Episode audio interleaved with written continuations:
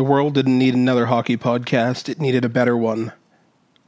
Bear witness to the two man forecheck. Good morning, Chris. Good morning, Mike. It is Martin Luther King week, and how appropriate that this week the Boston Bruins will finally retire the number of uh, the first black player to step into the NHL. Willie O'Ree. Uh, Tuesday evening, um, it's going to happen, and I will not be in the re- the arena because I, being a bonehead, forgot to buy tickets. Um, but I will certainly be watching, and this is a mo- this is a moment for hockey, and I hope they actually acknowledge what it means, and more how far there is to. We've all seen the report players being uh, mistreated over the over recent years. Anson Carter has talked about it. Um, Yeah. Matt Dumba has talked about it. Uh, Wayne Simmonds has talked about it. Um, and so, there are current players in the league aren't sure they want their children to play hockey because of the environment, and that's that's not a good thing. That's not a good sign for uh, for league and its ability to grow. The future, the future of the sport that we, the future of the sport that we happen to enjoy and talk about every week. Uh, it might be a good idea if they get their ducks in a row and, and start prioritizing and and getting out in front of these issues and starting with and it should have started long before this but starting with Willie O'Ree's retirement I mean Willie O'Ree an ambassador of the game every time he opens his mouth to talk about hockey people should be listening the things he the, the things he does for for kids and local youth I mean it, how can you not do anything but celebrate this gentleman Man in the impact. the man, the impact. It, yes, did he play a long time in hockey? No. In the grand scheme of things, no, he didn't. But his impact on the game, his impact on the youth hockey are- players, his impact on youth in general. There are owners in the league have been in the league for 20 or 30 years, maybe even longer, who have not had the actual impact on growth that Willie O'Ree had. Period. We're not going to sit here and spend the whole show on the accomplishments. Of, there are people who mo- know more about it, and off the ice stuff isn't really what we talk about here. Um, I just wanted to make that was acknowledged, and I hope that everyone uh, gets a chance to see the ceremony live or um, I will certainly be making time for it. I would even if I would. That said, got some interesting stuff to dive into from scouts to goaltending to headbutting to the demise of the Kings. Um, where do we want to go first? Ah. Good talk about. Let's talk about chuckleheads. That doesn't Chris- narrow it down. Be more specific. Oh well, the, I get confused because I never know if this guy's actually related to the one that played here in Boston. But I don't Uh. Chris Wideman suspended one game for doing something that I thought we only saw in like. WWE. Yeah, you don't even see it in, in MMA, and you rarely see it in WWE these days either. Um, Head headbutting. headbutting, literally with an official touching him, not halfway across the ice with the official's head half turned in the other direction. The official is actually in physical contact with him, one of the linesmen, and he thinks he's gonna get away with it. I mean, if it had been Brad Marchand, sure, he probably wouldn't have been suspended or even penalized for it. Um, I mean, Brad's not an all-star and whatever, but um, he does Erik Haula, who is a good reputation. You know, you don't hear him do, hear or see him do some of the borderline to absolutely things, and I I'm sitting there watching the game and I'm like,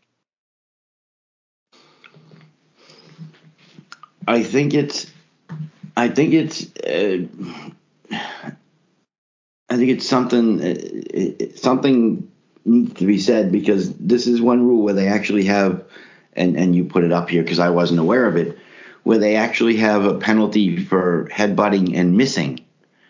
So even if you're not successful, you can still get a double minor.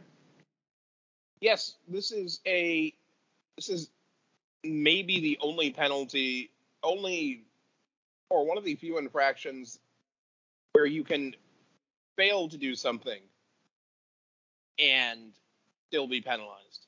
Fail. Like if you swing your stick at someone's head and miss, no one cares. That, well, it would seem that way anyway. I mean, you can make contact. Just ask Brad Marchand and still not get penalized.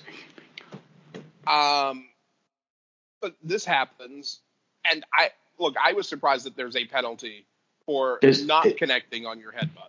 There's a whole rule for it. Rule 47, headbutting. 47.1, the act of headbutting involves a player making intentional contact or attempting to make contact with an opponent by leading with his head and or helmet. Double minor shall be imposed for a player who attempts. Major penalty imposed on a player who does succeed. Match penalty on a player who succeeds and injures the opponent and game misconduct is meant when a major penalty is assessed under this rule, game misconduct penalty must be imposed. So there you go. And Uh, must be imposed, not may be imposed. There's no discretion for. The officials have no discretion in this case. It, it, it happened. They have to call it. Done deal. I mean, unless they didn't see it, I'm doing air quotes. But in this case, it was kind of hard to miss. I mean, I just. Uh, I mean, I understand they have penalties for things like shooting the puck over the glass, which is still the dumbest penalty there is in hockey. Um, Yes. but this one makes sense and the fact that they actually have a penalty for just trying to do this is you know kind of serious and this knucklehead gets goes in headbutts erik haula is one game suspension a, a fair suspension should it have been two should it have been more i mean wideman is not considered He's not considered a repeat offender. More importantly, there there really wasn't an injury. Like Haula's head barely moves on contact. okay but he makes But con- but he makes contact Literally in contact with the official. the linesman are pulling is pulling the uh, the whole you know massive players apart because there's like eight or nine players all balled up in a corner that's the way it headlocks usually and, ar- and arms around people's chests and whatever rugby scrum. people apart. Yeah scrum. And th- like that sort of dumb I, I just wow. So yeah So one, one- game One game is I- I would okay, one game and he was thrown. He was obviously thrown out of that. He was obviously thrown out of that game. So and I I literally just wanted to laugh after he went into the box because I wasn't sure they were going to call it. But there you go. Um, headbutting is did he? Did, attempting to headbutt is worse than a lot of penalties. Now, did he argue it at all? I unfortunately did not see it. Did he argue it at all? Like, uh, I yeah. don't recall seeing him argue it, but we know how the networks don't actually follow the action after the puck uh, or after the whistle blows. So okay. Um, Okay. and why don't we dive into talking about the Kings? I don't understand. My reaction and your reaction were not significantly far apart. I don't know. I don't understand this move at all. But okay, Kings it is. Um, LA Kings PR on Twitter announced recently that Marc Bergevin, yes, the former Habs general manager, um, has been retained in a consulting capacity as a senior advisor to the GM. Uh, Before we get to your reaction and my reaction, Maple uh, underscore Leaf underscore fan replied to Kings uh, PR with to LA Kings fans, I am terribly, I am so terribly sorry. On the bright side, this is the beginning of the end for President Luc Robitaille and GM Rob Blake. On Yeah. the other side, um, Justin Bulow 17 also replied that Marc Bergevin was one of, and I quote, Marc Bergevin was one of the best GM for making trades. He will help Blake to make a better trade. I don't see they. It's a bad move. Um, So there we have it, and therein exemplifies and enunciates all of the questionable and curious imbalance of the Marc Bergevin era in Montreal. Because he made some really interesting trades. When he went out and decided he wanted someone, he was going to get them.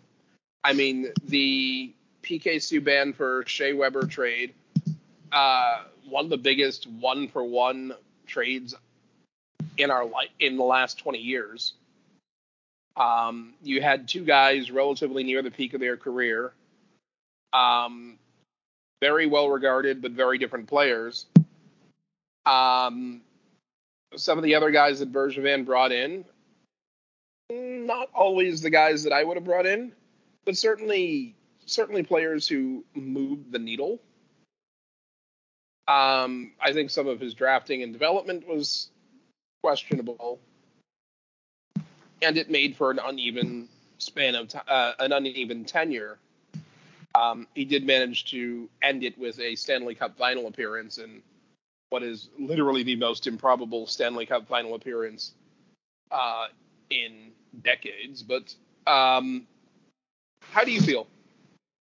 I don't. I, I'm my my my first reaction, still my strongest reaction was uh, the downfall of the LA Kings. They're just it, this is not something they want to be bragging about. Uh, some of the interesting comments that I've read on here. Um, let's see. Can someone please explain who he is to someone who has no idea who he is? And another person wrote, GM of the 2021 Stanley Cup finalist Montreal Canadiens, traded like he was playing fantasy football or hockey, first round drafting embarrassing, development abysmal, traded a ton, never did more than generate headlines. Basically, the all star goalie masked all of his deficiencies. That pretty much sums it up. I, in a lot of ways, I don't think he's wrong. I mean, This is Mike Market Battler at Market Battler. I don't know who Mike is, but I mean, he picked Mike pretty much nailed it. this offseason he picked up uh, Christian Dvorak. Um, I will say, you know, he had some of the young players he has on the roster: Cole Caufield, Nick Suzuki. Uh, anyone was- who could look you in the eye and tell you they wouldn't want those two in their system. And that's the thing is, over the last couple of years, we and we said it. I know I've said it. It is what happened to Marc Bergevin and who is the guy they have now? Because this is the same guy who makes awful moves, and then suddenly he's bringing in Tyler Toffoli, he's bringing in Josh Anderson, he's bringing in Suzuki. He traded Max Domi out of town, who was underperforming. They drafted a, they drafted Cole Caufield. They had the Jesperi Kotkaniemi. Uh, I mean, okay, that was a bonehead move, but there was nothing he could do about it. Carolina. I, I Carolina waited for the right time to strike, and he didn't make the move. It's not like Kotkaniemi's lighting up the world in Carolina, I, so he's I think Montreal might have won that one. But yeah. mean, a- the an last- example of Marc Bergevin high in the last couple of years is absolutely Nick Suzuki. You have a guy in his first NHL playoffs, or actually second NHL playoffs, because I I forget the bubble hockey, but his first NHL playoffs in the 1920 season, seven points plus three in 10 games. His second round run to the playoff, run to the Stanley Cup final, 16 points in 22 games. That's amazing consistency for a guy who, I mean, he entered the playoffs in the 2019-20 season, 71 NHL games. That's a good start. Um, but his his performance jumped. It jumped appreciably. Um, and then 56 games in the 2021 season, um, a really unusual season uh, where everyone only played six or seven teams. Um, and then 22 games. He's still got a, only 163 uh, NHL games to date, but 23 points in 32 playoff games. That's a guy who, if he's healthy, he's going to be around a while.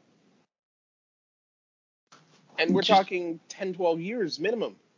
So I, I guess I should revamp my opinion and say it depends on which Bergevin they get.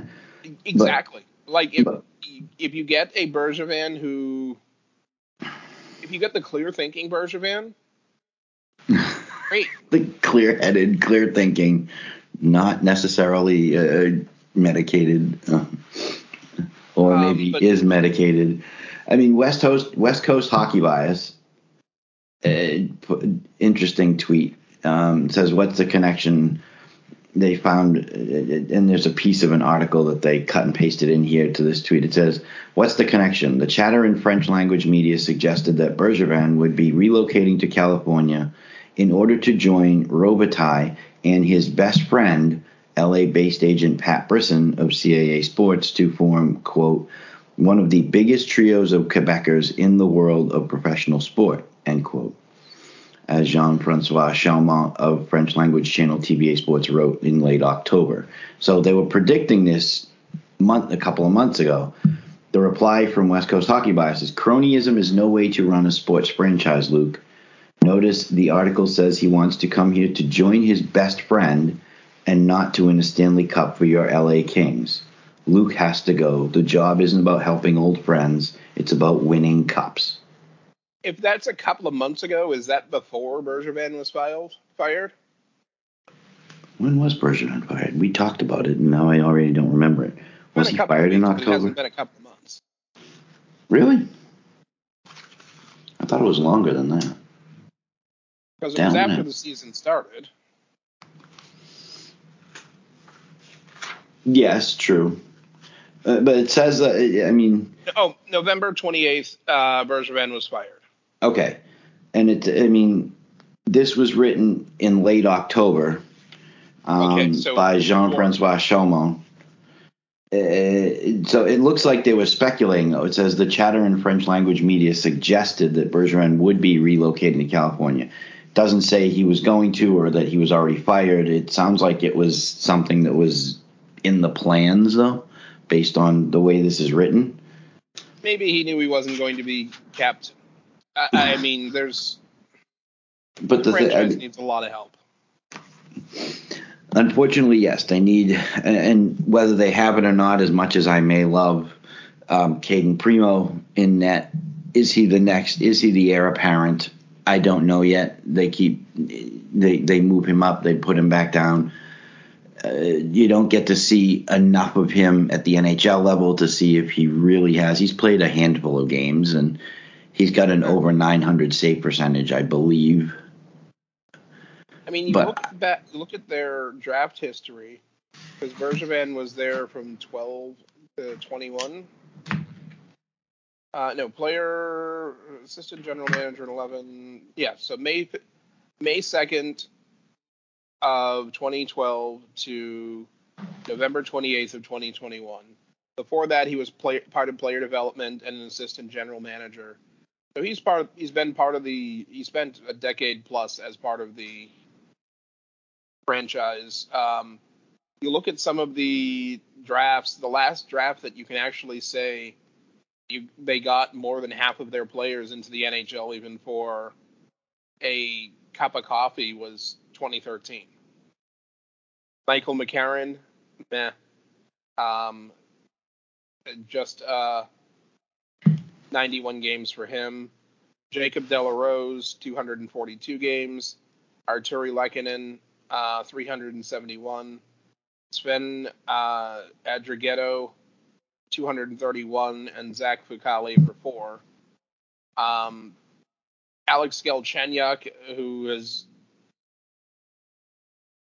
possibly been one of the most controversial players, partly because of views of his inconsistency, and partly, I don't know, I think having a Russian father. Um, Okay. again, 600 games uh, drafted in that 2012 draft, a little over half a point per game player. Um, in what I don't think was all that good a draft, but I mean, not. there. You look you look back at the Bergevin error. Yeah. Drafting and development. I mean, they had Sergachev and they let him go. I forget what they traded him for, but they didn't get enough for it. um, Like, I, I, somebody. Sergachev traded was traded for Jonathan Drouin and his Yeah. additional 16th draft pick. Yeah, that was yeah win for win for Tampa Bay. That was And- special. I mean, Drouin, yes, he's been better in Montreal, but uh, still a win for Tampa Bay.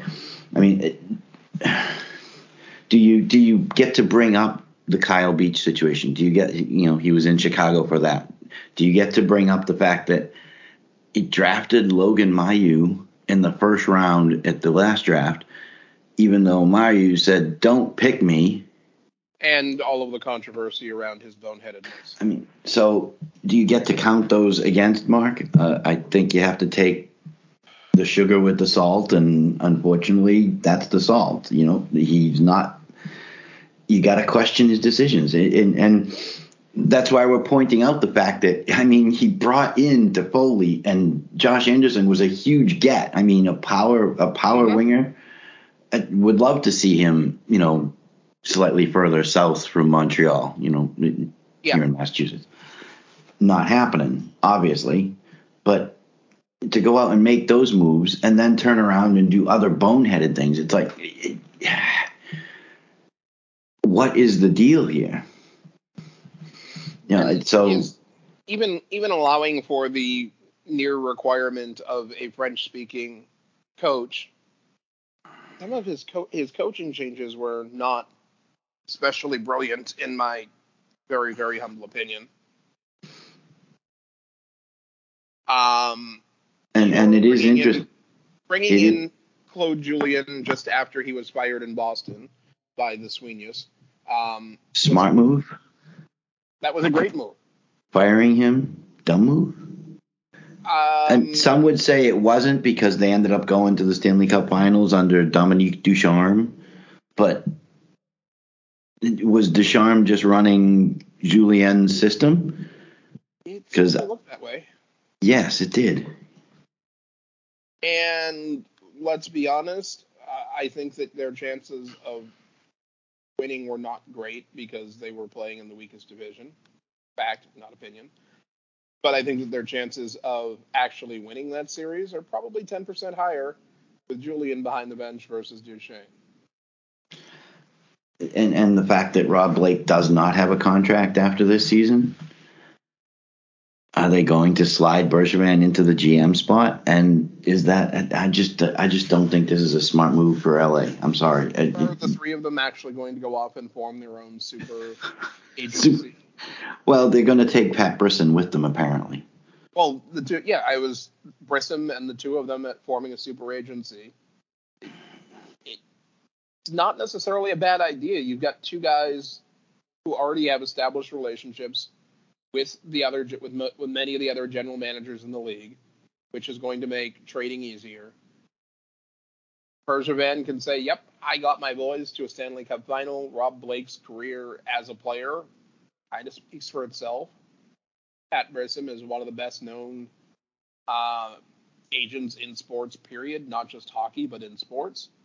Um, so yeah, there's there's a case to be made for maybe Rob Blake and Marc Bergevin uh, and company are, you know, going to form their own big three and go dominate the agent agenting world for the next 15 or 20 years until they're old enough to retire or bored enough to retire. There's just some interesting comments. Uh, Oh, Director- absolutely. Director of player personnel in Chicago knew and ignored the allegations that happened there. Drafted a criminal. Traded Subban, traded Subban because he's a quote unquote locker room cancer. Made Galchenyuk apologize for being a domestic violence victim and distraction. I don't remember that one, I have to admit. That one I didn't hear about, but if you're making the victim apologize, um, you you are in a special class of low. uh, wow. Um, Yeah. And they're all saying, and, and the other comments are all about why Dan, why JJ Dan- uh, uh, Danault did, why Philip Danault didn't re-sign with Montreal because somehow they knew that this was going to happen. Okay, that might be stretching things a bit. I just, I just, I don't. From a Kings standpoint, I don't like it. I mean, yes, Bergevin, Bergevin's done some good things, but overall, I don't like it. I don't think he's going to help the organization.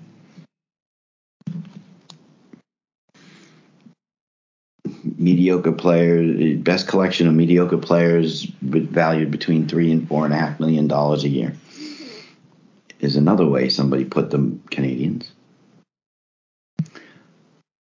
So I, I from here, where do we go? Uh, because I can't keep lambasting a guy who's been lambasted.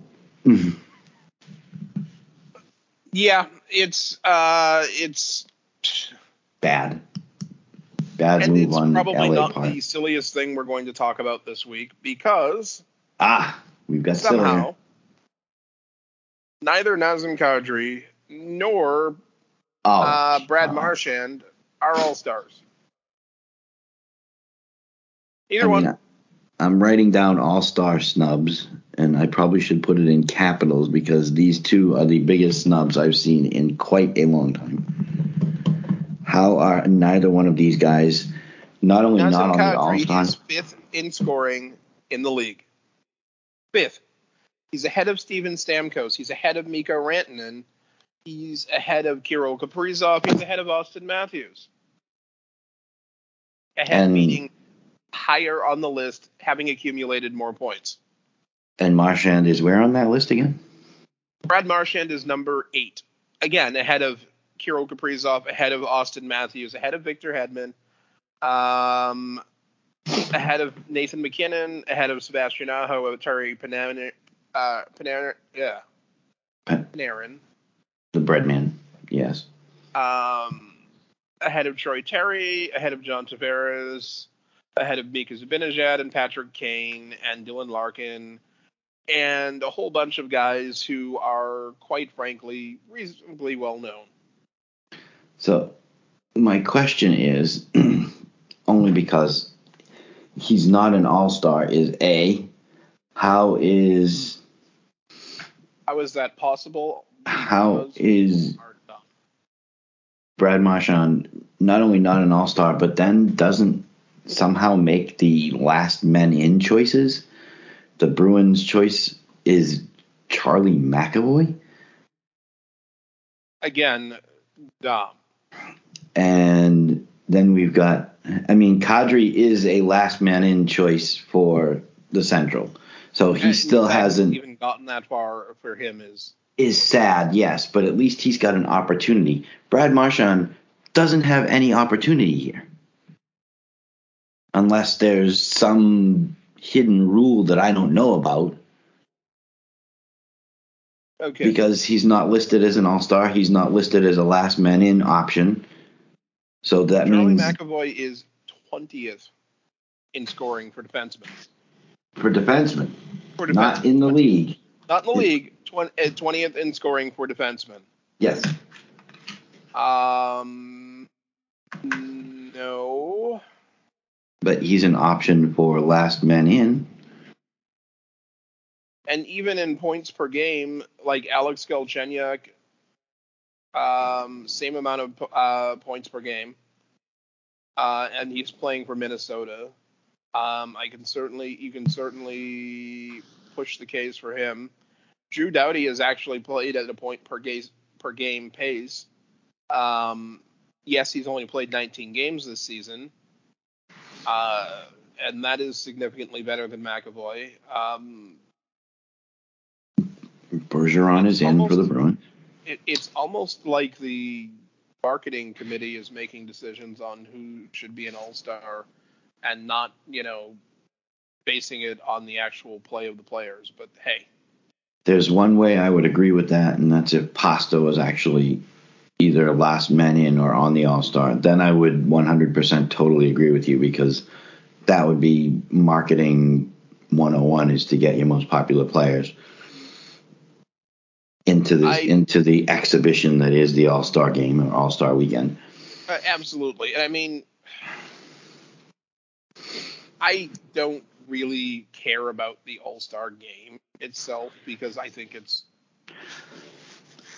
I mean, not central- quite anti hockey, but it's closer to practice than it is anything like real hockey.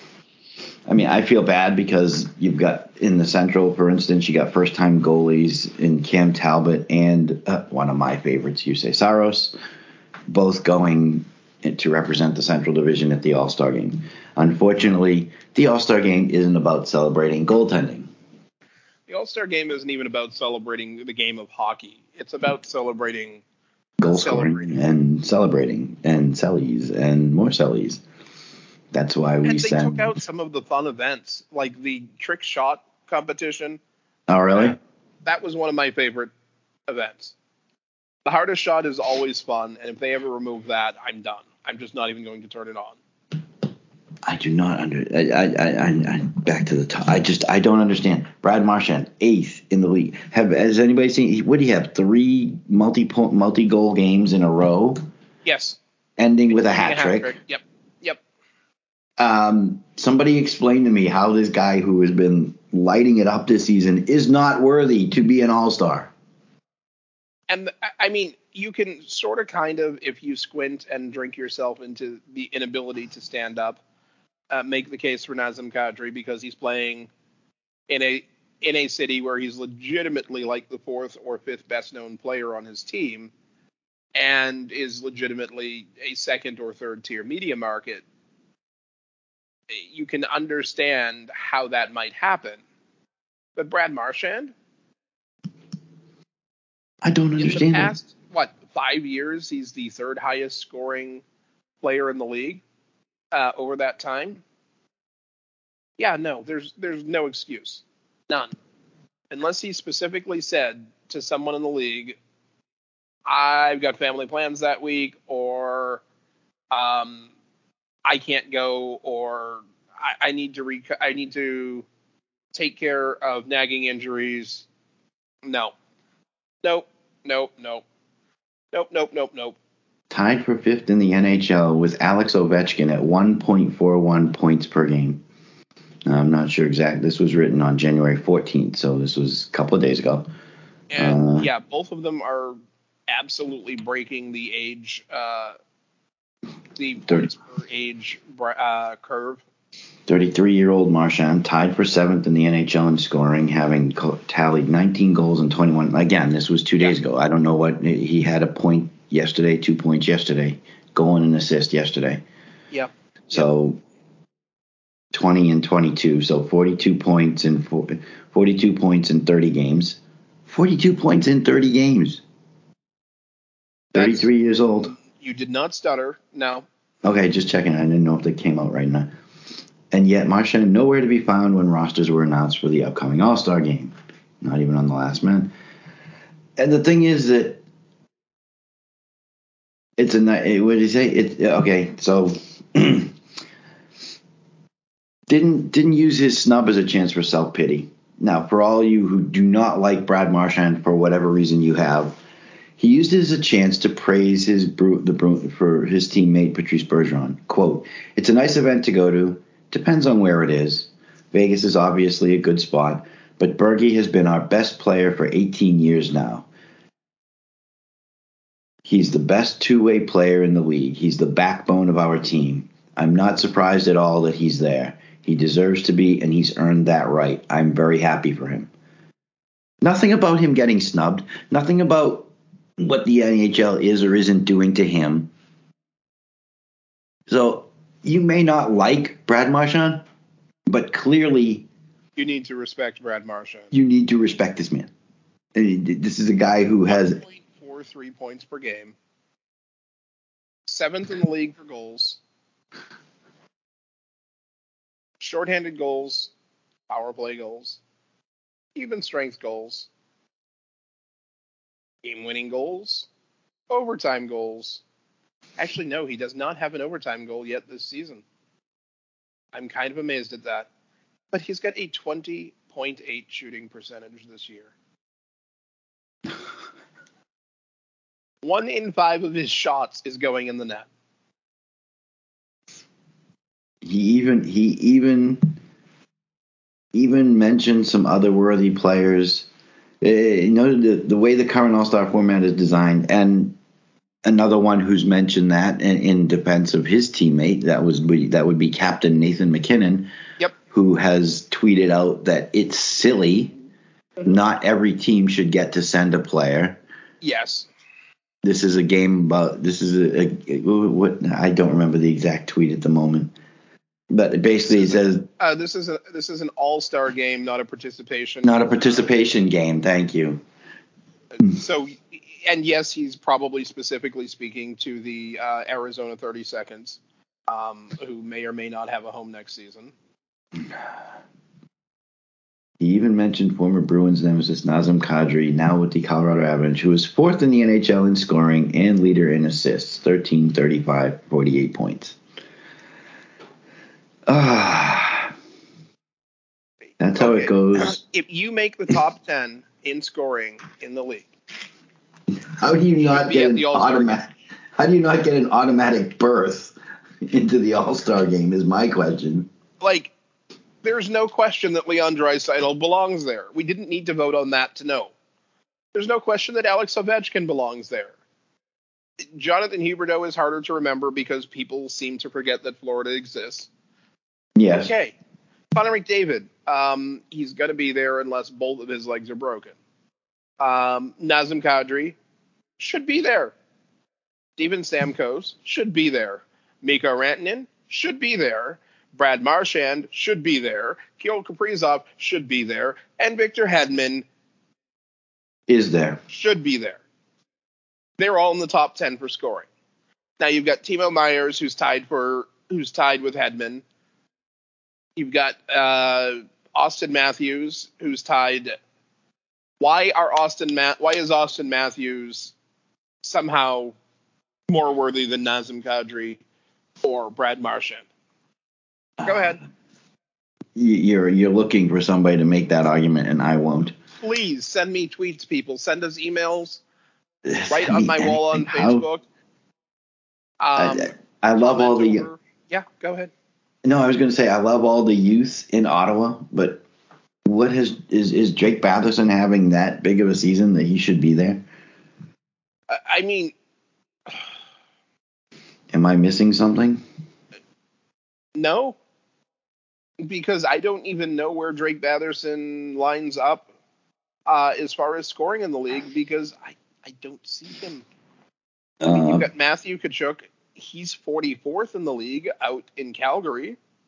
apparently, Drake Batherson has 20 assists, 30 points, so 10 goals. There's the math.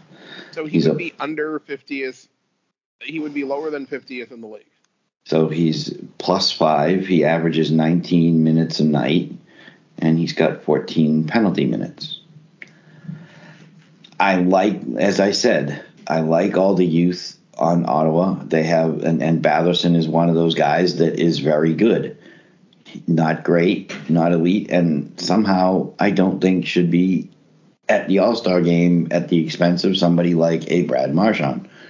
I can't say Kadri because he's in the Central when we're talking about the Atlantic at the moment, but or East or whatever you want to call it these days. Uh, And Honda you know? East. I would love to see them ditch the East West um, Format. to just just ditch all of the divisions because it's not about the divisions. It's about star power. Take the best. Take literally take the best. What uh, call it? We'll call it twenty four skaters and four goaltenders. Uh, so times two, so forty eight and another four or another eight 56 players, 58 players, Okay. and go back to letting the player, letting the team captains draft them. Well, then Split you'd have right down the middle. then you'd have guys in in Colorado playing with Bruins guys, and that can't happen. Yes, and, and other and you know people don't don't necessarily want to hear it. I hate the three on three for full game format, even even all star length game formats. The whole point of the all star game is to see as many stars as possible.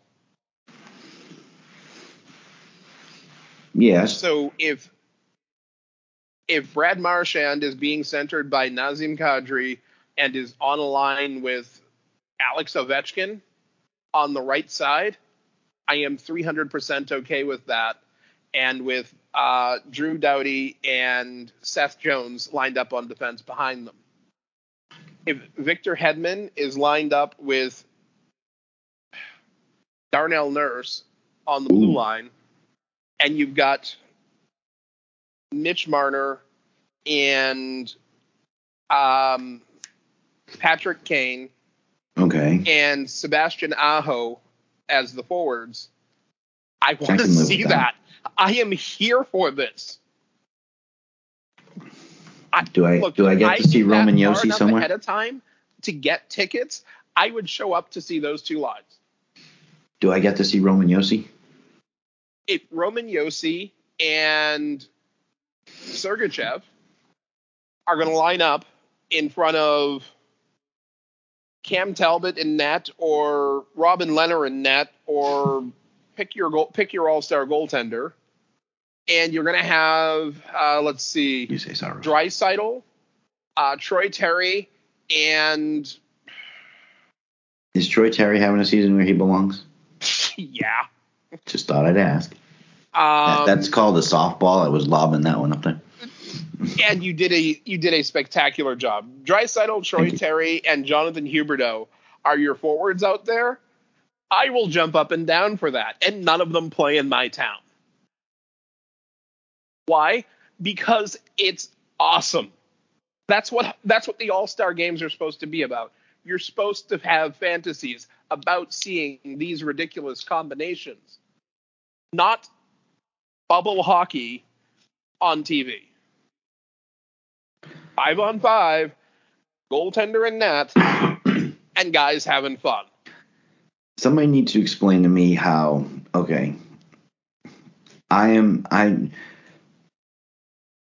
Five biggest snubs, and the first one is obviously Brad Marchand. I get that. Can uh, Igor Shesterkin apparently is a snub.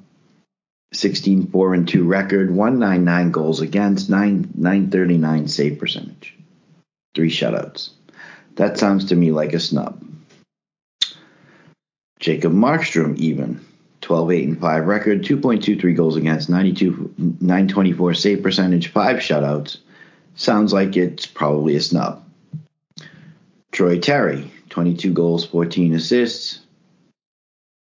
That would put him at 22, 32, 36 points. Uh, sixth in the NHL with 22 goals. Yeah, it could be a snub. The fifth one is Sidney Crosby. Five goals, 19 assists, and a plus seven.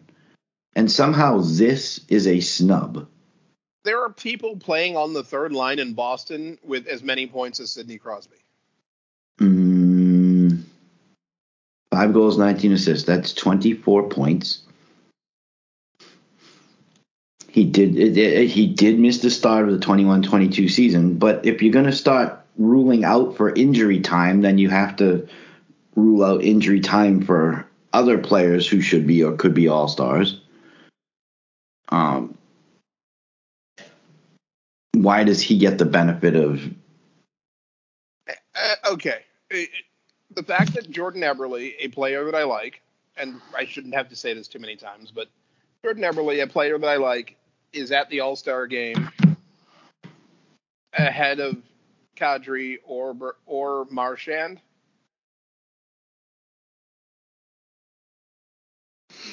Uh, because Seattle has to send somebody. I don't know. It did- Again, back to the MacKinnon. Not every team. Still not an NHL teams. Yeah. Back to MacKinnon's comment. I refer you. Yeah. I Um, just don't understand the city. And it says, still, when the game is on the line, there's few players that I'd rather have than Crosby because uh, he hasn't had to be elite as of late. hasn't had to be, by which they mean he hasn't been healthy enough to be on the ice to be elite, and other people have been not only just, carrying the load, but getting just- noticed for carrying the load. I just, I dislike the fact that they keep adding him in whenever there's things like snubs and this and that. Just It- no. it, it, it it's time to let Sidney just be Sidney. You know, Stop with the we we've moved on. There are other better players in the league at this point. He can't be an all-star when he's 83 years old unless Alex Oh. Ovechkin. Alex Ovechkin could be because look what he's doing at 36. I mean, scary. But I just I don't I'm sorry. He's not and he's not a snub. He's not there for a reason. He doesn't deserve to be there this season. Sorry. Again as I said before this is not recognition of past performances. This is supposed to be a recognition of players playing at the top of their game this season Correct. Doing it's not called relevant it's not right now. it's not a legends game. It's not a, a let's celebrate the last 20 years of hockey game. It's All Stars this season, All Star game. Quite End frankly. I think the Legends game would be more physical than any All Star game we've seen in the past 15 years. this is true. Like, legitimately, you know, if Nifty Middleton and Ray Bourque and Oh, uh, a couple of the old Habs and Flyers are all on the ice together. There's Well, there's going to be some then- hip checks. Uh, back then they really didn't like each other. there's going to be Really, some gloves really- drops. I mean, you could run an All Star Legends game just between Boston and Montreal, or yeah, Boston and the Rangers, or yeah, that really, really didn't like each other back then. No. Really, really didn't like each other. Nope. Um, you always love talking about goaltending, so let's talk about some goaltending. Ooh, goaltenders. St. Louis Blues. Oh, we're going to talk about Binnington. Yay! Jordan Binnington is one of those Why not? goaltenders who gets the benefit of the doubt How do you want to stand? because he had a really good half season. they won a Stanley Cup that year, though, and that kind of gets lumped onto him. So He had a good half season. Uh, go back and look at his numbers for that uh, for those playoffs. wasn't that he Spectacular. in the playoffs? He wasn't. Wasn't that the year he came in in relief? Or something? He didn't start the season as the number one. Playing no, no, no. He wasn't even playing. He was in. in the organization. He was in the. He was in AHL or ECHL or something like that. He had been loaned to Boston.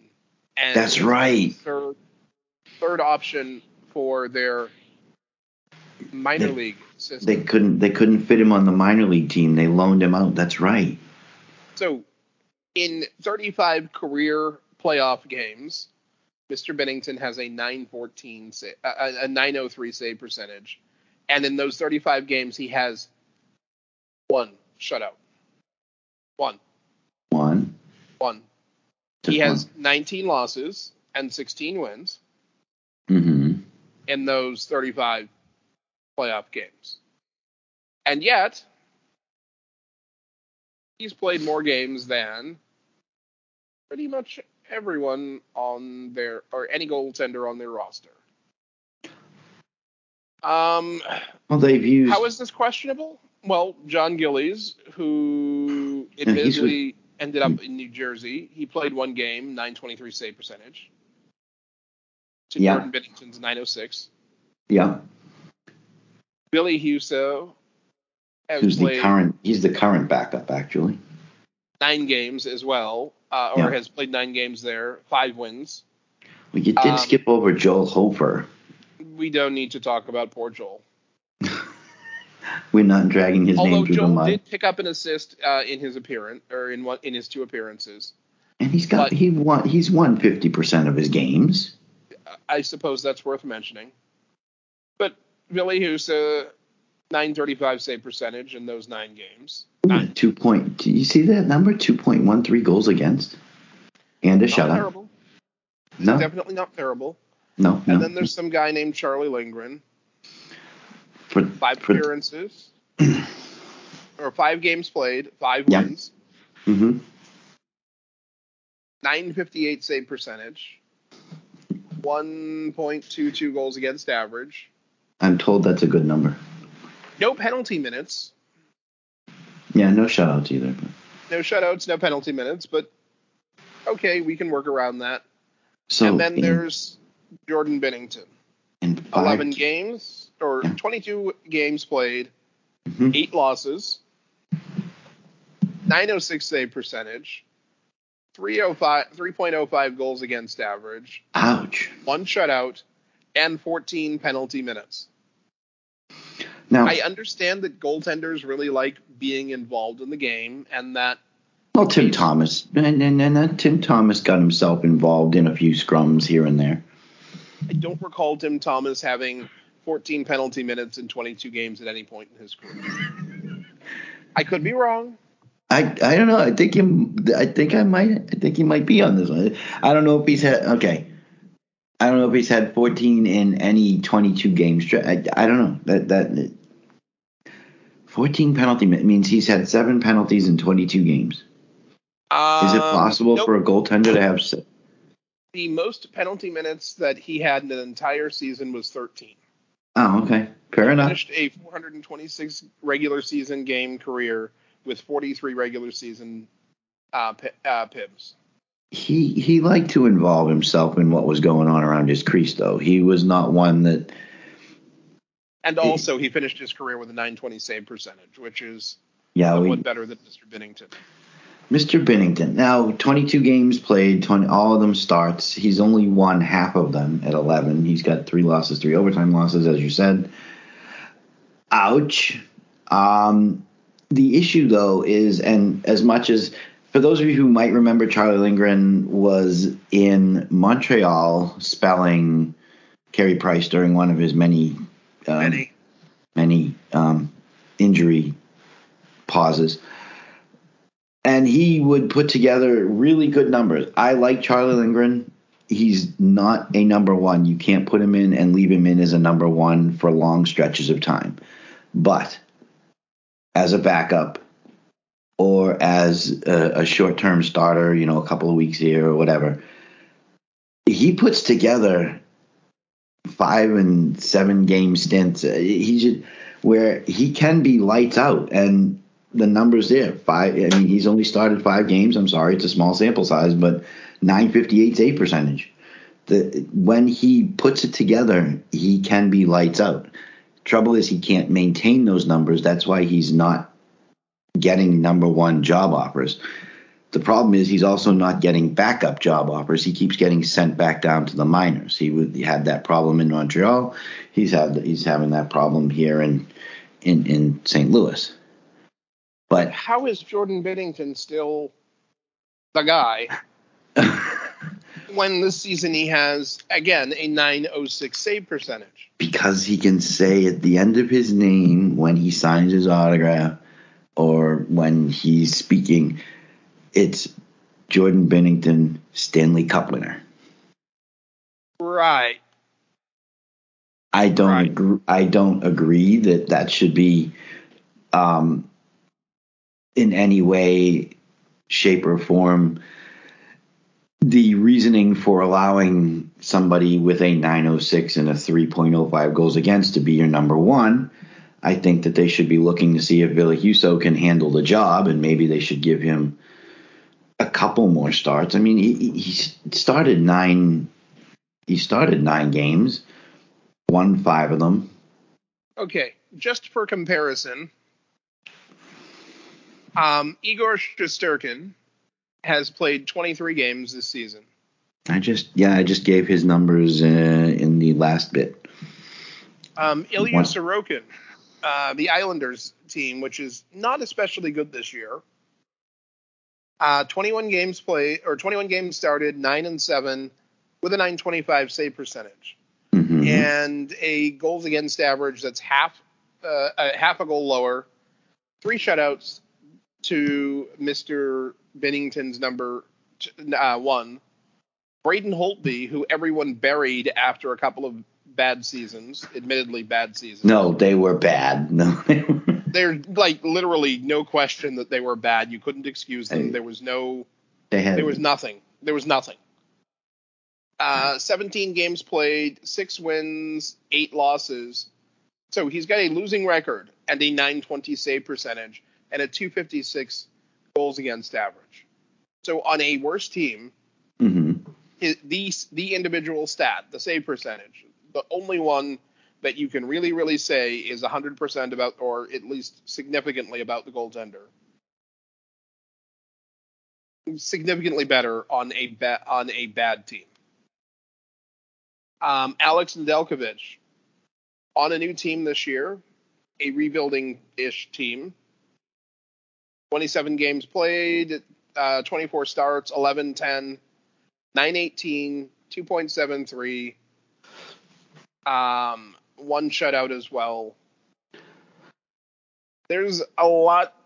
Be- okay, of goaltenders who have played at least 10 games this season. Martin Jones, who's having a rehab season where his 909 is spectacular compared to the previous three or four seasons. yeah, that's is, another one, yes. Is better. Carter Hart, who's having a rehab season with a 911 save percentage is again better. Um, Elvis Merzlikins, who's having a down year realistically, 907 yeah. save percentage is mm-hmm. better. Stuart Skinner, who I believe is a rookie, better mm-hmm. save percentage. Yes. Karel uh, Vejmelka. You're you're getting to the name I was going to get to. Now this is um, team number 32 as I said, the Arizona 30 seconds. Car- Karel, Vejmelka, rookie goaltender. This is a guy who didn't start playing goaltender or didn't start playing organized hockey until I don't know, like a few years ago or something like. that. Interesting story on him. It's worth going and looking it up. Yeah, one game free agent signing last May by the one, by the Yotes one game less than Binnington has the same save percentage. Now he is on the Arizona 30 seconds, and his goals against is slightly higher at 327. Binnington is playing on a much, much. more talented team. That is actually expected to win. and has a 305. Karel Vejmelka is playing on a team that has Jakob Chychrun and the backup singers and he's got a 327, but they both have the same 906 save percentage. I'm sorry if your if your save percentage is as good as the team that's trying to get the first overall pick, and this is your number one goaltender who oh a Stanley and yeah he's never proven anything. I mean, Cayden Primeau, three games in the NHL he's got a 904 save percentage. I mean, I'm looking at I'm looking on the first on the first page because we're actually on the second page of stats now. When you get to Binnington, he's on page two. He's not even on the first page. First 50 players. Nope, sorry. You go back to page one and you start looking at guys like, oh, I don't know. Hmm. Nedeljkovic playing for Detroit, not necessarily a better team. Got a 918 save percentage. Mm-hmm. Um, wait, wait. Dan Vladar has a 910 save percentage. I mean, Dan Vladar was not good enough to keep for Boston, but go ahead. yeah. By the way, he has two shutouts. How many did Binnington have? Uh, one. Binnington has Ah, one. oh, oh, so two is more than one, and he's Two done it in, and he's done it in nine games, whereas Binnington took twenty-two game. Okay, just, and then there's then there's my favorite name of all goaltenders. Pekka. Also, only nine games played. Ukko-Pekka Luukkonen, nine seventeen save percentage on the Buffalo Sabres. Goals against two point seven four on the Buffalo Sabres. Again, better It's than so Binnington. bad that Tage Thompson leads them in scoring. I don't understand the love affair with Binnington. I don't do I. get it.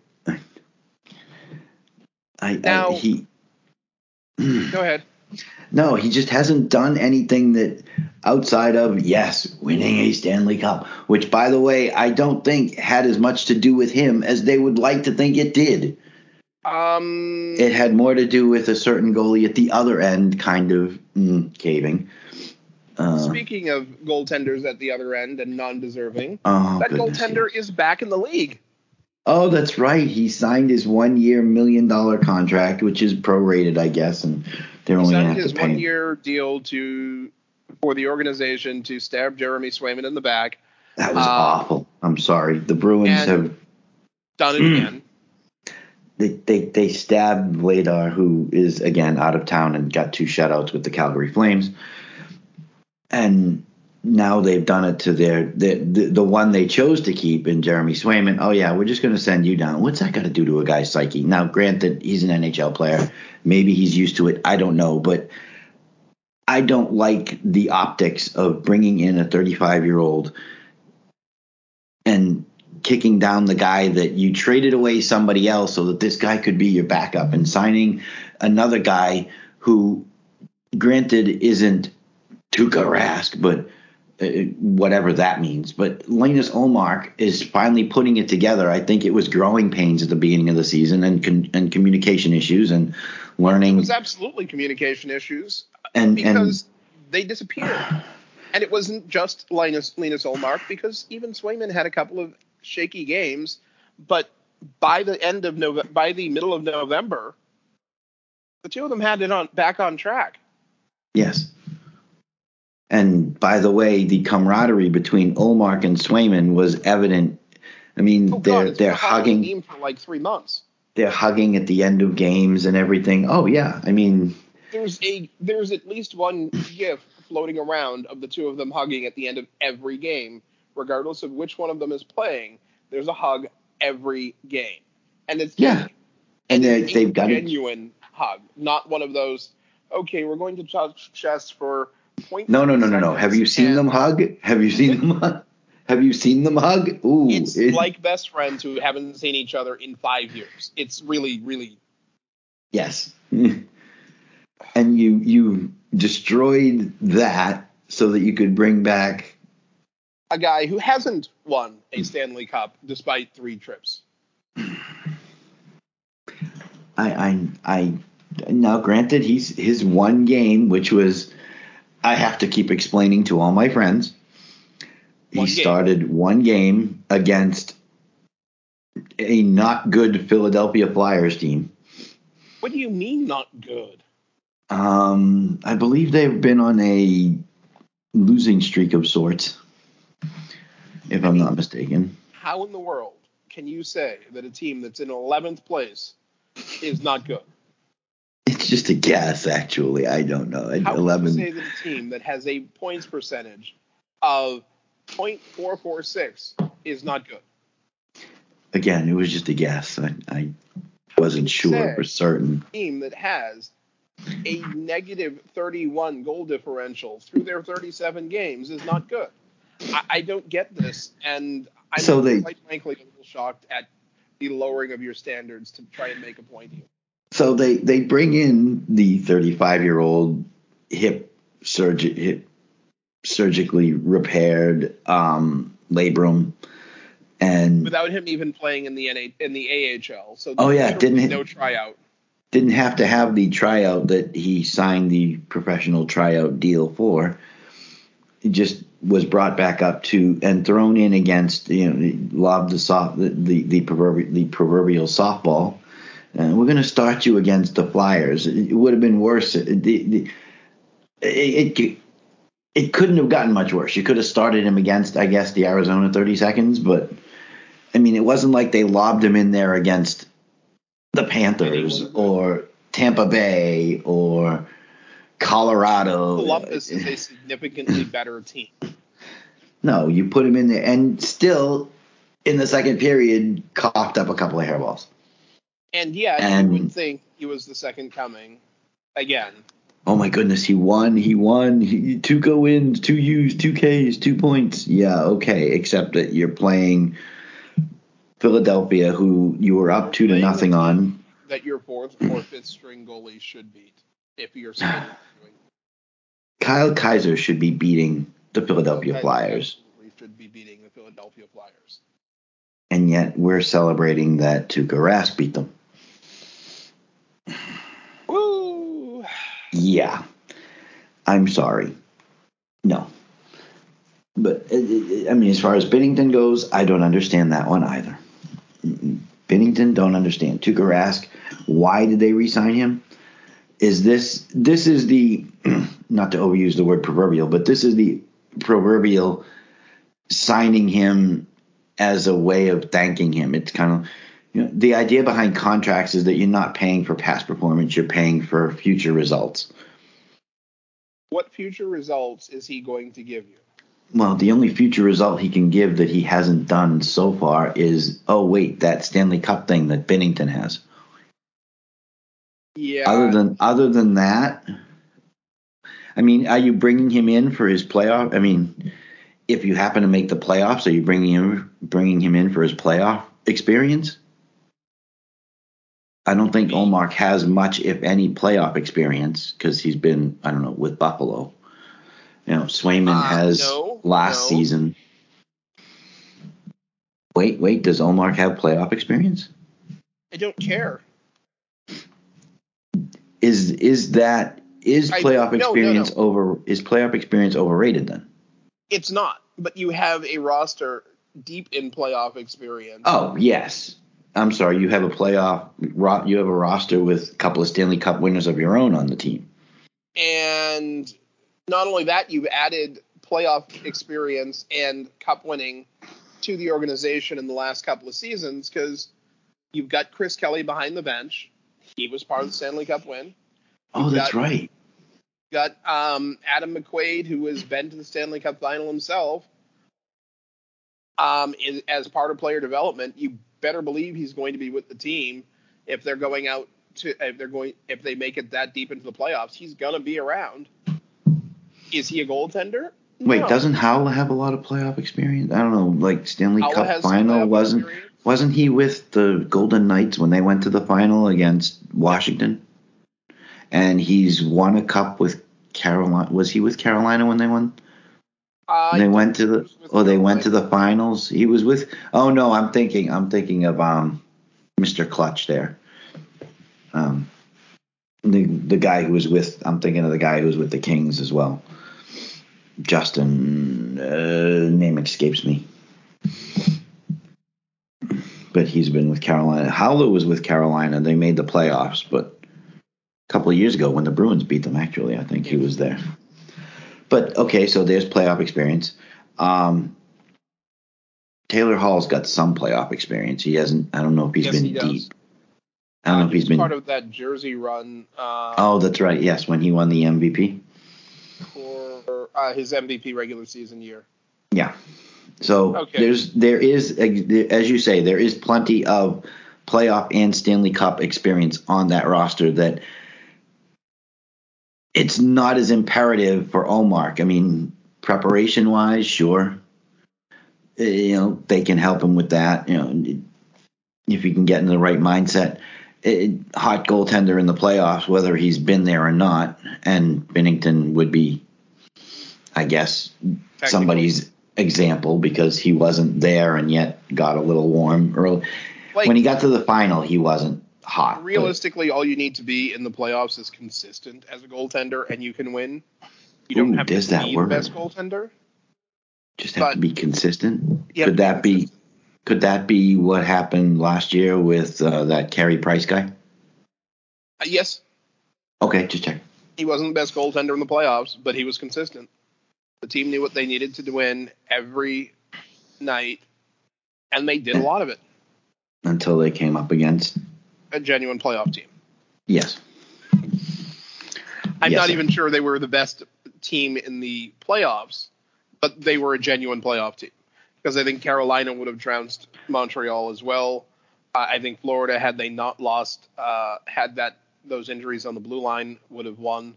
Um, but that's that's another story. Um, sticking with the Bruins, yes.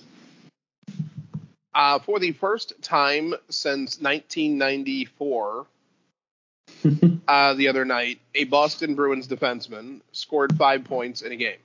Wait, Ray Bourque's back. Ray Bourque is not, in fact, back, but he was Oh. exactly that person uh, to No, last. that's well, that's why I said points. it. He Ray Bourque is the last guy I remember having a five point night. So I'm guessing if there was a five point night, it must have been him. If it, if not him, it must it must have actually been I don't know the Hall of Fame or no, actually it wasn't. It wasn't the Hall of. Oh, the local boy, Matt Grzelcyk. who We- would have we've, been like- months old uh, in '94 when Ray Bourque did that because he was born in '94. He was born in January of '94. Isn't one of the complaints about Grizzly is that he's not offensive defenseman? Not not not necessarily complaints, but one of the things that said him he's not offensive and enough.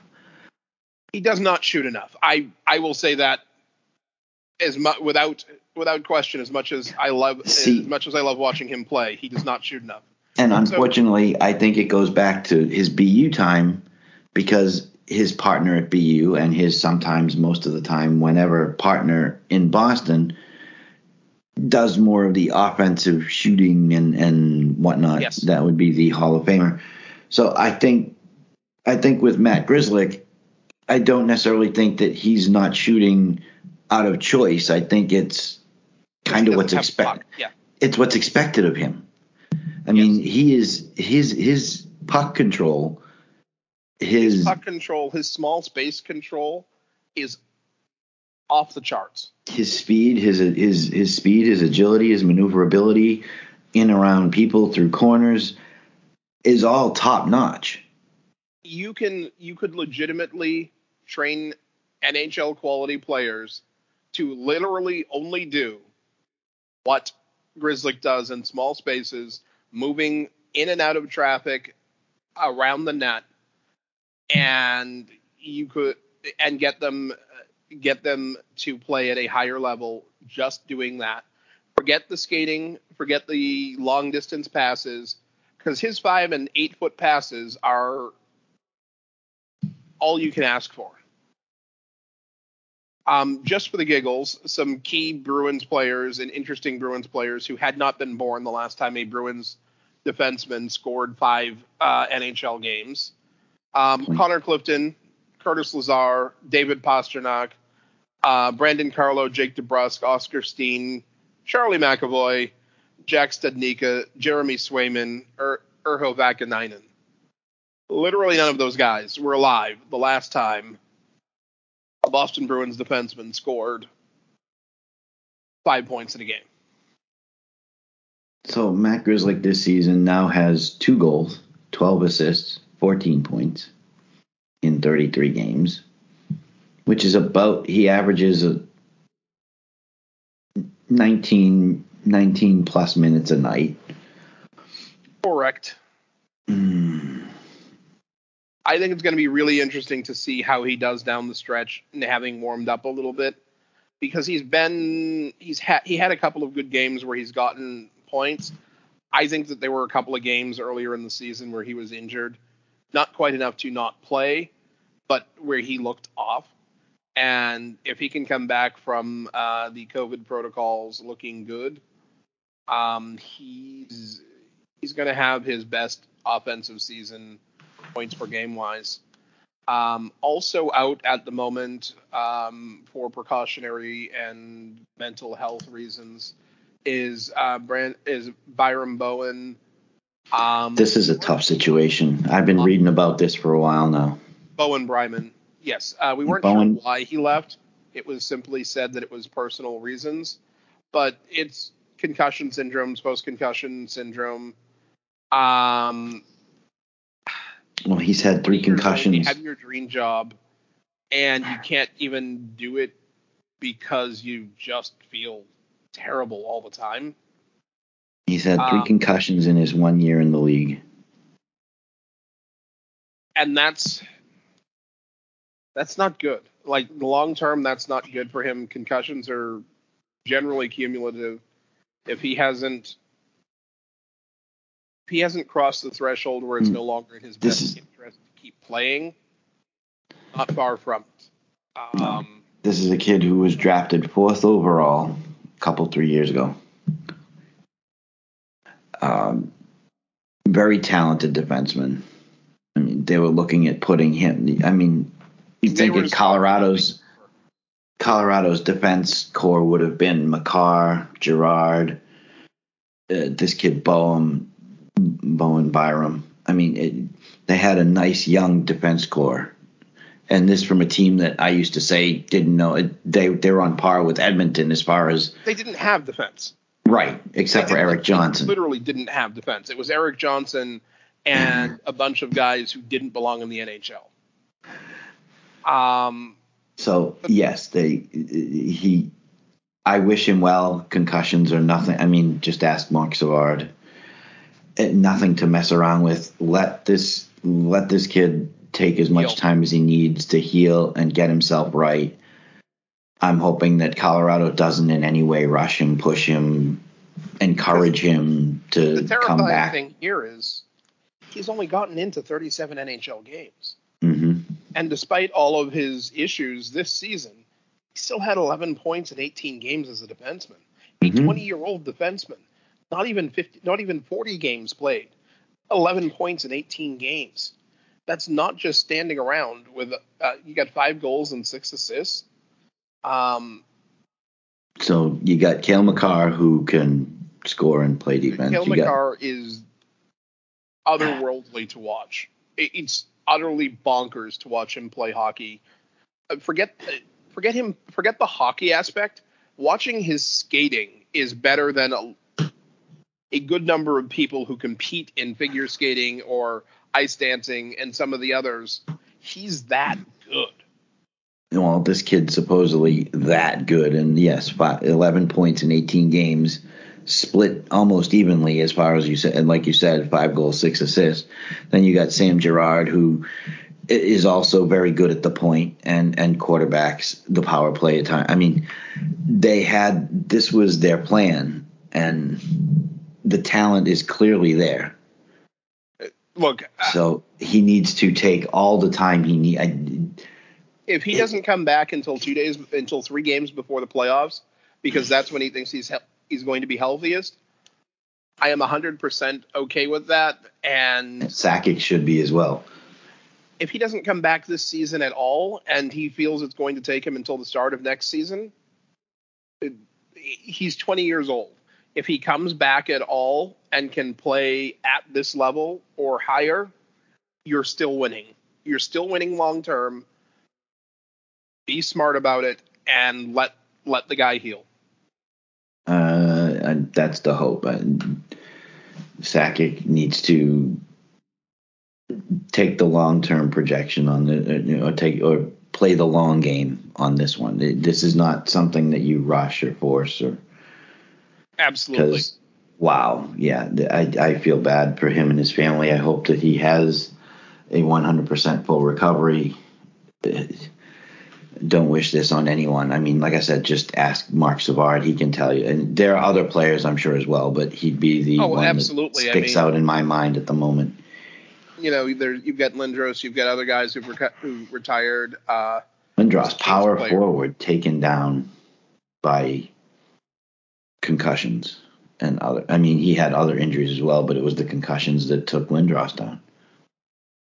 Absolutely. Um, let's run through the last couple of topics. We'll go really, really quick. Um, Oilers fans asked about the rumors of Evander Kane joining the joining the team. Um, uh-huh. Put this poll up during the week. Uh, ran it fairly short, not expecting to see much. Um, choices were hate it, we'll see, or love it. Um, we'll see got 23.1%. Hate it got 24 and a quarter percent, but love it 52.3%. Um, I'm kind of fascinated by this because Uh, all I of the don't- off, except for the COVID nonsense and lying about something, whether you believe it in or not, is dumb, particularly when it's something that can be proved so easily. Um, all the other controversies off ice have been proven nonsense. You know, he wasn't betting. No, they've not been able to find any proof that he was betting on games or abusing nonsense- his wife, or is abusing his wife, or half uh, or half a thousand other things that people have accused him betting of. betting Um, on betting on hockey. All the things I- that he's been accused of, they have not found any evidence to to corroborate any of these stories. So you're left with his talent and what he can do on the ice, and only 52% want say they love to have Vander Kane on their team. That seems a little low to me. I don't know. See, I'm I'm sort of fascinated by the split because um, you say that only 52 percent loved it. I'm surprised that as few people hated it because he's also supposed to be a locker room cancer, which is, seems to be the excuse for getting rid of a lot of players. I mean, Nazem Kadri is supposedly a locker room cancer. Has he been in Colorado though? Uh, I haven't heard anything about that. Exactly. Um, Has he been? I mean, he's been. Has he been suspended? I think he was suspended once. Yes, I I I want to check myself before I make once, that comment. He did something stupid, but he was suspended once in Colorado, but he has not been the player that he was in Toronto. And in Toronto, the issue was, oh wait, we had William Nylander, young, Auston Matthews, young, Mitch Marner, young, um, half the roster, young. They didn't have leadership on that team. Now he's in Colorado, MacKinnon, uh, Landeskog, Rantanen, younger, not completely young, not early 20s, but also legit bona fide stars who know how to prepare. So whether he I- was actually a cancer or not, exactly. I think the environment matters. I think the same thing is true with Evander. Now, granted, in San Jose, they had. Uh, I'm pretty sure Logan Couture younger than him, if maybe only a couple Okay, years. but- If you put him in, ta- eh, say Tampa, put him on the Tampa roster. I think he's going to change like his. eighth. He's like the eighth best player on the team, almost. There's no way, unless he.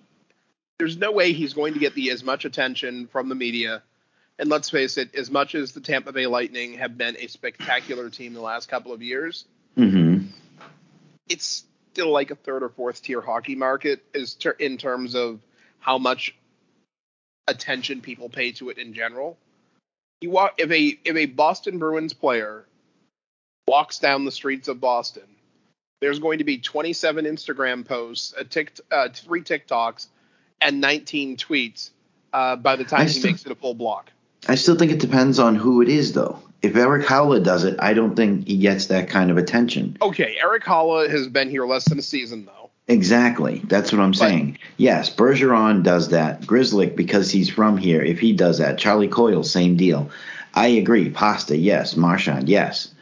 But I don't think it's the, that way for the whole team. And I do think that I do think that if Evander came here, I think the locker room as constituted would be of great help to him.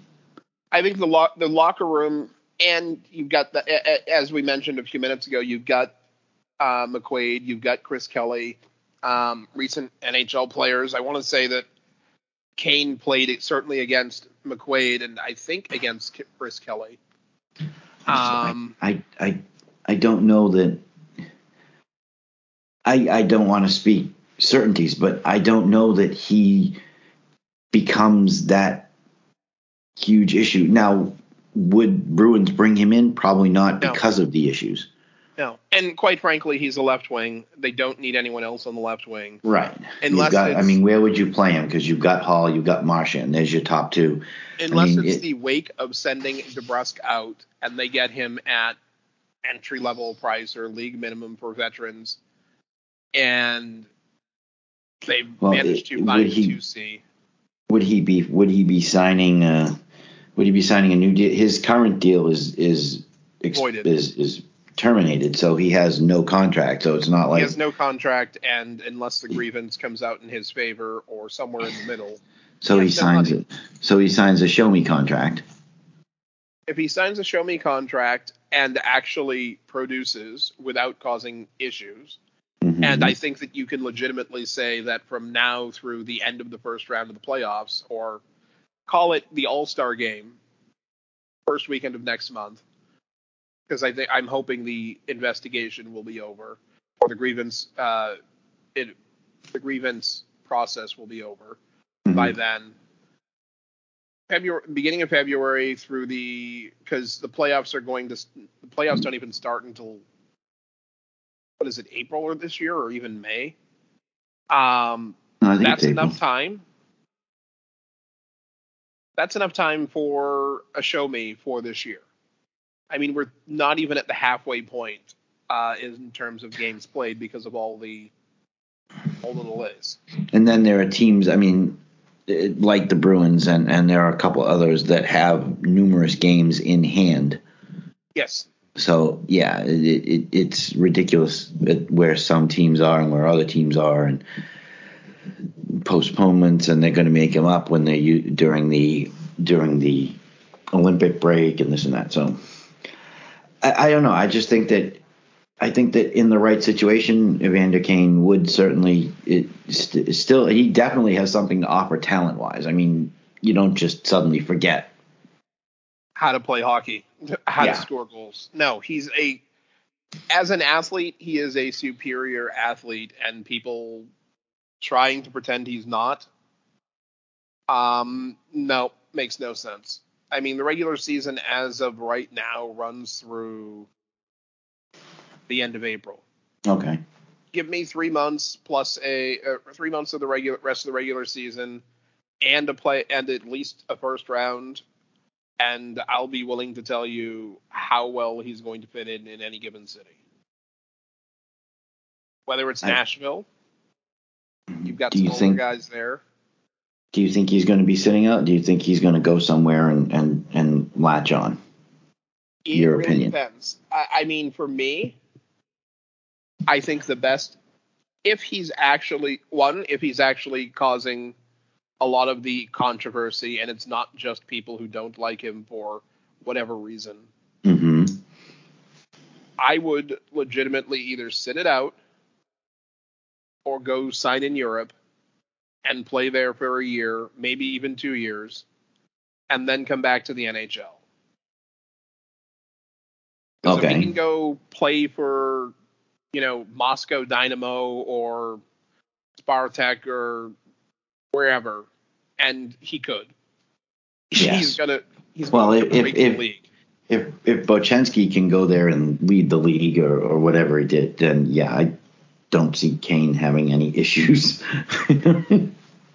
Um, Evander Kane right now would almost certainly show up and be the best player in the league by not by a lot. Uh, I mean, I mean, I'm just I'm just trying to figure out if we're going to see him on an NHL rank on you know NHL ice sheet this season or part of me would like to because I enjoy watching him, but yes, I there is that Okay. part of me that feels he needs to allow the light to reset. Let it focus Okay. somewhere else. Corbin Knight, who you may or may not remember, uh, currently plays for Avangard uh, in the KHL And is like third in scoring there. Okay. Corbin Knight was drafted a long time ago into the NHL. Mm-hmm. Um, 2009, fifth round pick, Florida Panthers, 135 uh, overall, played a whopping 52 NHL games and picked up 12 points. He's playing for Omsk Avangard uh, that last season and this season. Um, and 48 points in 47 games this year, 40 points in 57 games last year, 40 points in 60 games the year before for Astana Barys. Uh, I think, yeah, I'm pretty certain that Evander Kane co- could go over there, sign a bigger contract than he would ever get in the NHL, and absolutely abuse teams. I Okay. mean, Khokhlachev is over there, and in the 2021 season, in 59 games, he popped in 34 points. Yeah, Coco's not coming back either. By the way, uh, I'm pretty sure you're that's true. I I I've heard those along with the Krejci thing. And Coco's not coming back either.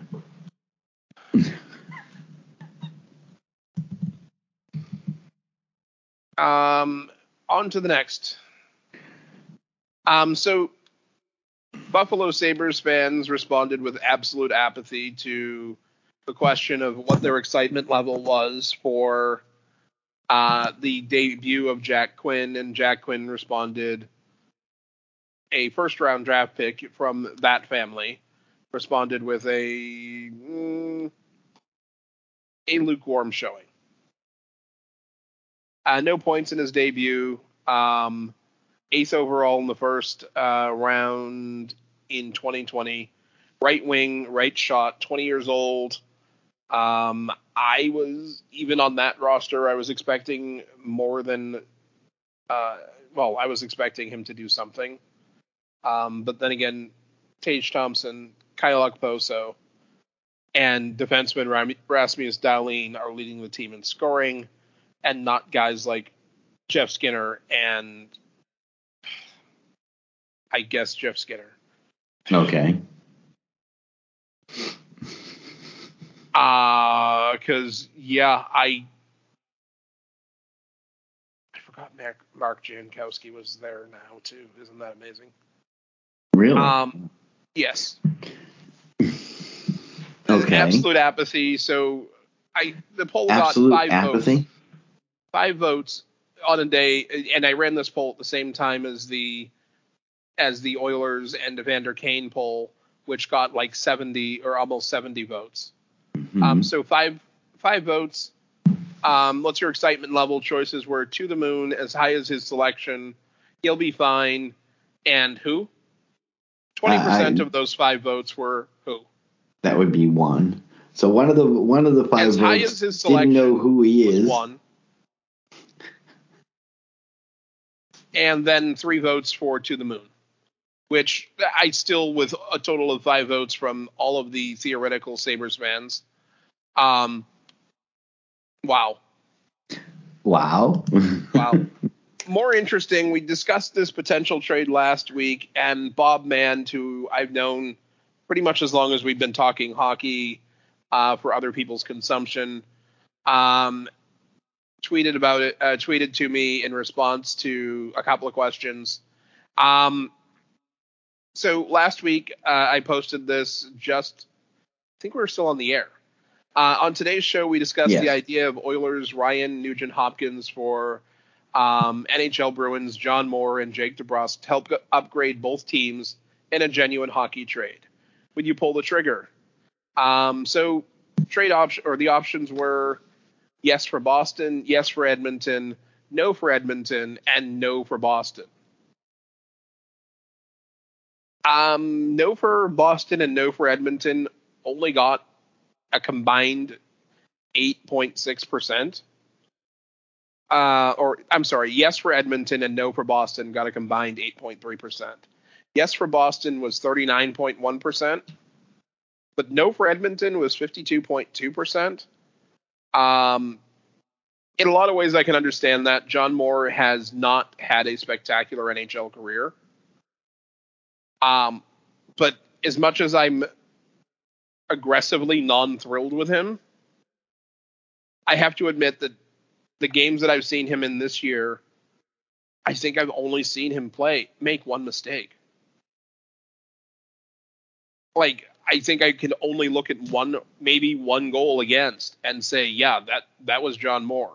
He screwed up by the numbers, and hmm we know that I don't hold back on that stuff. Well, John Moore, we don't hold back on John Moore here on the show. I mean, he gets the same scru- level of scrutiny as everybody else. He just happens to earn it.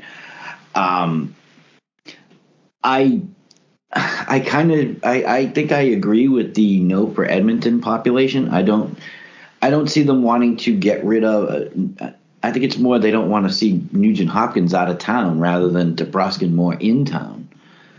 That's I get the feeling that it's more. That's my take on this. Is I think they don't want to see Nuge leave. I mean, the yes for Boston. Obviously, you want to bring in Nuge. You you, you need a guy who can play center or wing, and, and most likely would be on a wing. I can't see him taking over a center spot. Not at this point, anyway, unless somehow he's the he's good enough to be a two C, and I'm not sure on that one. With I think I'd okay. better as a winger, but Just just for just for sake of discussion, yes, precisely how hard would it be to be a two C between Hall and Pastrnak? pass. Win faceoffs, pass, pass, and take the F three position. Done. Okay, Ryan Nugent Hopkins is more than capable of doing that. And he's a good enough passer that I think he would be an upgrade over Haula in that aspect. Do I think that Haula is a better two way player? Yes. uh, Yes, let's do. see. Ryan Nugent Hopkins is not being played as a center at this point in time, and his percentage this season is a woeful thirty nine point one. That's the biggest knock I can make against him is that his faceoff percentage is You're not, not. great. He's Not ne- he's only hit seriously. He's only hit fifty percent once, and that was two seasons ago. But what would he have in Boston? He's playing as a winger in in Edmonton. What would he have in Boston? He would What have would the best face-off man in the last decade to help him improve. Oh, okay. So why isn't he doing that with Haula and Nosek and Charlie and? Uh, we don't know that he isn't, but Oh, okay. I mean, is Charlie play, is Charlie playing a center spot?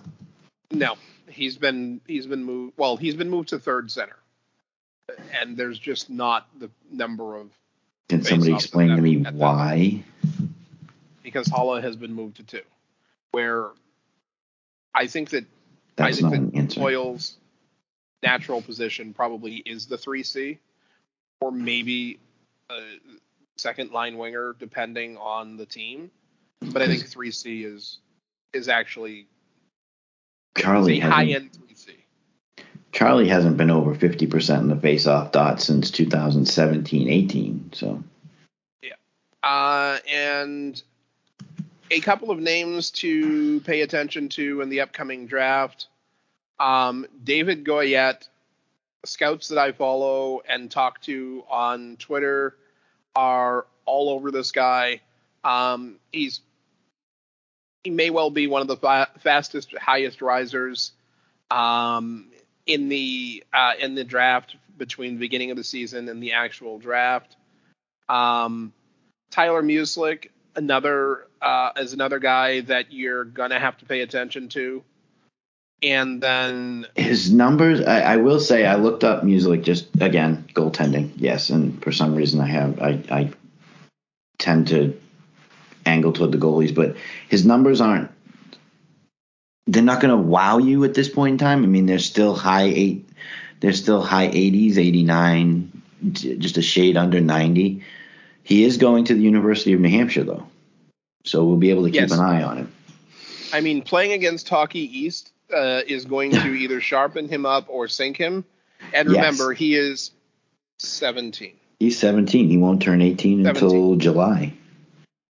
It's not like he's in his second or third year, his second year of eligibility. He's 17. Yep. Um, and ranked number five by Central Scouting. Yeah. Being ranked American number five by Central Scouting for goaltenders in North America, not too shabby. It doesn't necessarily mean you're going to go first round, but it's you're going to get taken. Yeah, I'm thinking he's probably going to go somewhere like say fifth round, sixth round, something like that. He's not he's not going to be an afterthought, but at the same point in time, he's not going high. Yeah, if anyone drafts him it, with their first round pick, I will be somewhat surprised. Uh, if anyone drafts him with their fourth round pick, I will be somewhat surprised that he's still there. And that that is where we wrap things up this week. Um, next week we will have all sorts of stuff to talk about. We'll be uh, probably still lamenting the All Star selections or the Some Stars selections. Um, we will no doubt be gearing up for the All Star game and festivities as well. And I'm sure that at least three players will find a way to do something incredibly stupid uh, for us to talk about. Not to mention at least one general manager or coach. Oh, that that goes without saying, especially if Bergevin's going out to L.A. I love Is is this where I should have music, some sort of music in, musical interlude, and I can have LL Cool J sing "Going Back to Cali"? Absolutely. Excellent. I got to figure out how on to that get and me. edit it in. And uh, this is where we'll uh, actually leave you. Thanks for listening, ladies and gentlemen. Uh, share the show with your friends, coworkers, random people you meet on the street. Take care.